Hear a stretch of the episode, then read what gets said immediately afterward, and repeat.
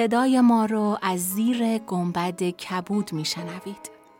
گنبد کبود جایی است برای گم شدن میان کلمه هایی به قدمت حافظه جهان.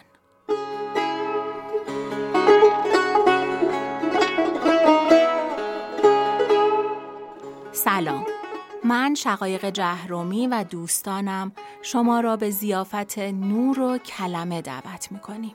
به قسمت 111 همه گنبد کبود گوش می کنید.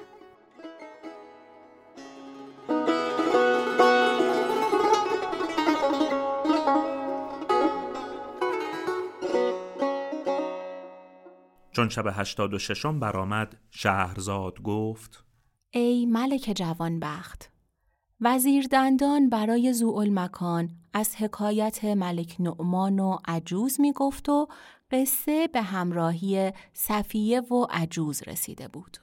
صفیه را با کنیزکان ببر تا تحصیل برکت کند و رجال الغیب از خدا دعوت نمایند که خدا فرزندانش را به سوی او بازگرداند. ای ملک نکو گفتی و قصد بزرگ عجوز هم بردن صفیه بود چون عجوز را هنگام رفتن رسید گفت ای فرزند اکنون نزد رجال الغیب روانه ام صفیه را حاضر گردان. پس در حال صفیه را حاضر کرده بدو سپرد. آنگاه عجوز به عبادتگاه خود رفته. کاسه سرپوشیده و مهر کرده ای پیش ملک آورد و گفت چون نیمه ماه دیگر شود به گرمابه اندر شو. چون از گرمابه به درایی آنچه در این کاسه است بنوش و بخسب که به مطلوب خیشتن برسی. پس ملک شادان گشت و دست عجوز ببوسید و عجوز او را دعا گفته با کنیزکان و صفیه روانه گشتند. ملک سه روز دیگر به روزداری بنشست تا اینکه ماه برآمد. برخواسته به گرمابه در شد و تن شست از گرمابه به در آمد و در خلوتگاه بنشست و فرمود که کس پیش او نرود. پس درها را بست و مهر از کاسه برداشت. آنچه در کاسه بود بخورد و بخسبید. ما به انتظار او تا هنگام شام نشستیم. از خلوتگاه بیرون نیامد.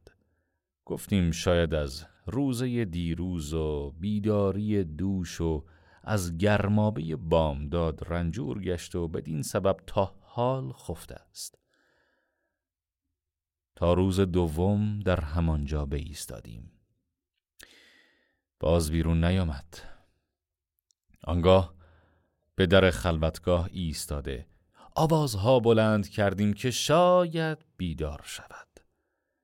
از صدای بلند نیز سودی نشد. ناگزیر مانده در بکندیم و به بالین او برفتیم.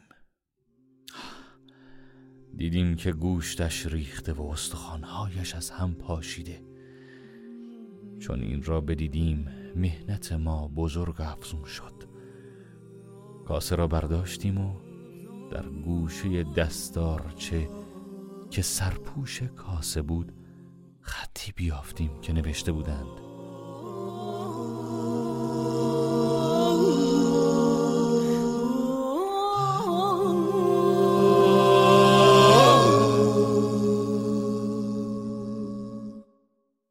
پاداش آن که به دختران ملوک حیله کرده بکارت از ایشان دارد همین است. اگر بخواهید قضیه را نیک بدانید این است که ملک شرکان به بلاد ما آمده بود و ملک آبریزه را فریب داده بدینجا آورده و ملک نعمان بکارت او را برداشته. آن بس نبوده است؟ آن بس نبوده است او را با غلام سیاه روانه کرده و آن غلام او را کشته است. و ما نعش او را در بیابان یافتیم. این کارها از پادشاهان زیبنده نیست. شما هیچ کس را در کشتن ملک نعمان تهمت مزنید که این کار کار ذات و دواهی است.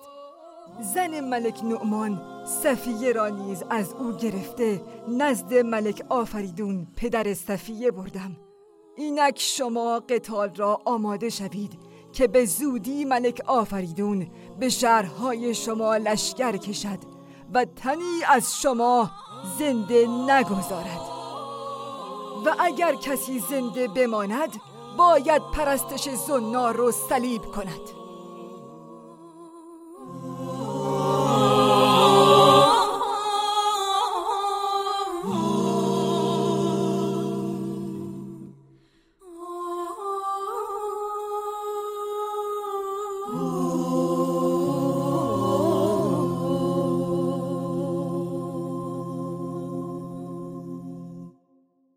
چون این ورقه خواندیم دانستیم که همان عجوز به ما حمله کرده.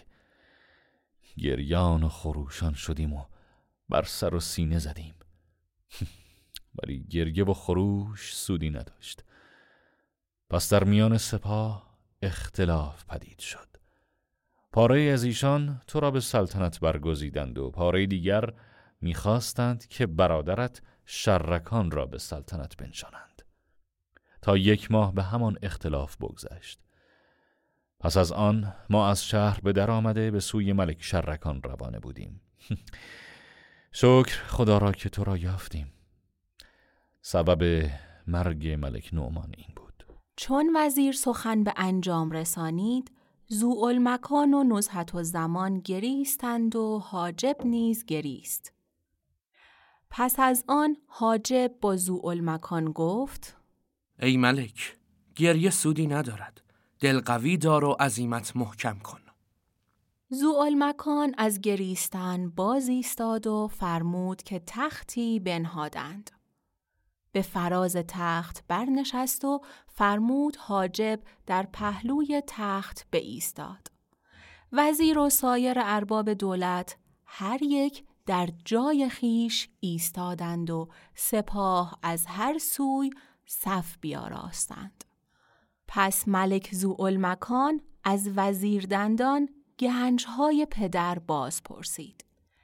وزیر آنچه ملک نعمان را زر و سیم و گوهر به گنجندر بود به ملک مکان عرضه داشت. ملک زر و سیم به سپاه داد. وزرا و عمرا و بزرگان دولت را خلعت بخشید و با وزیر گفت تو در وزارت برقرار هستی. وزیر زمین ببوسید و شکر گذارد و ملک را سنا گفت. پس ملک حاجب را فرمود خراج دمشق را نزد من بیاور. حاجب صندوقهای زر و سیم و توحف و هدایا را عرضه داشت. ملک آنها را نیز به سپاه بخش کرد.